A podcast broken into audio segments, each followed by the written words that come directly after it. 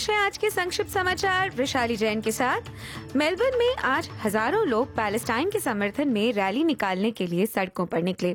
इनका कहना था कि वे इसराइल के फिलिस्तीनी अतिक्रमण के विरुद्ध खड़े हैं। ऑस्ट्रेलिया भर के बड़े शहरों में हुई रैलियों में मांग की गई है कि गाजा में युद्ध विराम लगना चाहिए। गाजा के स्वास्थ्य अधिकारियों का कहना है कि इसराइली बमबारी में कम से कम चार हज़ार एक सौ सैंतीस लोग मारे जा चुके हैं। ये तब आता है जब सात अक्टूबर को हमास के हमले में कम से कम 1,400 इजरायली लोग मारे गए थे। ग्रीन्स नेता एडम बैंड का कहना है कि मेलबर्न में जुटे प्रदर्शनकारियों की संख्या प्रधानमंत्री एंथनी एल्बनीजी के लिए एक संदेश होनी चाहिए। वहीं छाया सुरक्षा मंत्री एंड्रू हेस्टिंग्स का माफ़, माफ़ कीजिएगा। एंड्रू हेस्टी का कहना है कि ऑस्ट्रेलिया को इसराइल पैलेस्टाइन संघर्ष में अपना पक्ष लेते समय मौलिक विचारधारा साफ़ रखनी होगी।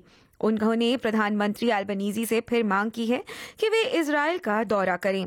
श्री हेस्टी ने स्काई न्यूज़ से कहा कि प्रधानमंत्री को अमेरिका यात्रा के समय में से टेल अवीव के लिए भी समय निकालना चाहिए और यह दिखाना चाहिए कि उनकी सरकार इस मुद्दे पर एकजुट है।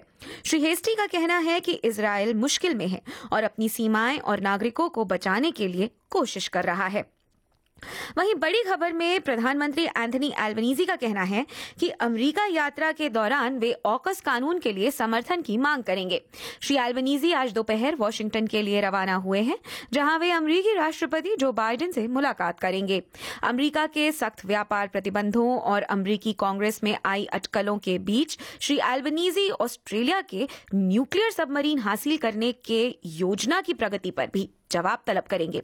श्री एल्बनीजी का कहना है कि ऑस्ट्रेलिया, अमेरिका और यूनाइटेड किंगडम के बीच त्रिपक्षीय संधि ऑकस के लिए ये न्यूक्लियर सबमरीन संधि बेहद अहम है। वहीं एक शेड में आग लगने के बाद दक्षिण पश्चिमी मेलबर्न में दो बच्चों की जान चली गई है, जबकि दो गंभीर रूप से घायल हैं और हवाई मार्ग से अस्पताल पहुँचाए गए हैं।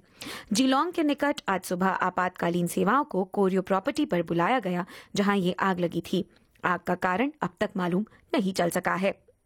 वहीं अंतर्राष्ट्रीय समाचार में, यूनाइटेड किंगडम में आई भीषण बाढ़ और तूफ़ान स्टॉम पैबट की तेज हवाओं और बारिश के बीच स्कॉटलैंड में सैकड़ों लोगों को अपने घर खाली करने पड़े हैं।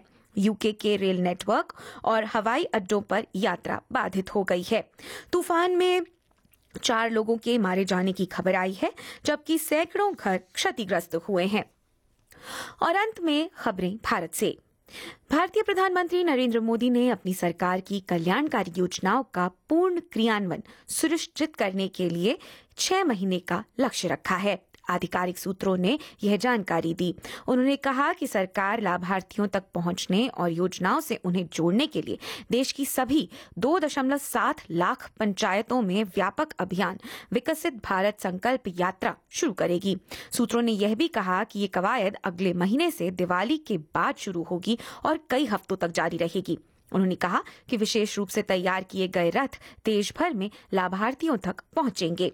आधिकारिक सूत्रों ने कहा कि हाल में मंत्रिमंडल की बैठक में प्रधानमंत्री ने अपने सहयोगियों को कड़ी मेहनत करने और यह सुनिश्चित करने के लिए कहा कि जिन योग्य लाभार्थियों को अभी तक कल्याणकारी योजनाओं से नहीं जोड़ा गया है, उन्हें तेज़ी से जोड़ा जाए।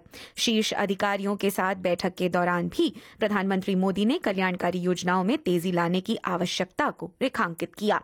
यह अभियान प्रधानमंत्री आवास योजना, ग्रामीण, राष्ट्रीय ग्रामीण आजीविका मिशन, पीएम किसान फ़सल बीमा योजना, पोषण अभियान उज्ज्वला योजना, आयुष्मान भारत जन औषधि योजना और पीएम गरीब कल्याण अन्न योजना के अलावा कौशल विकास योजनाओं और हाल में शुरू की गई विश्वकर्मा योजना का पूर्ण क्रियान्वयन सुनिश्चित करेगा।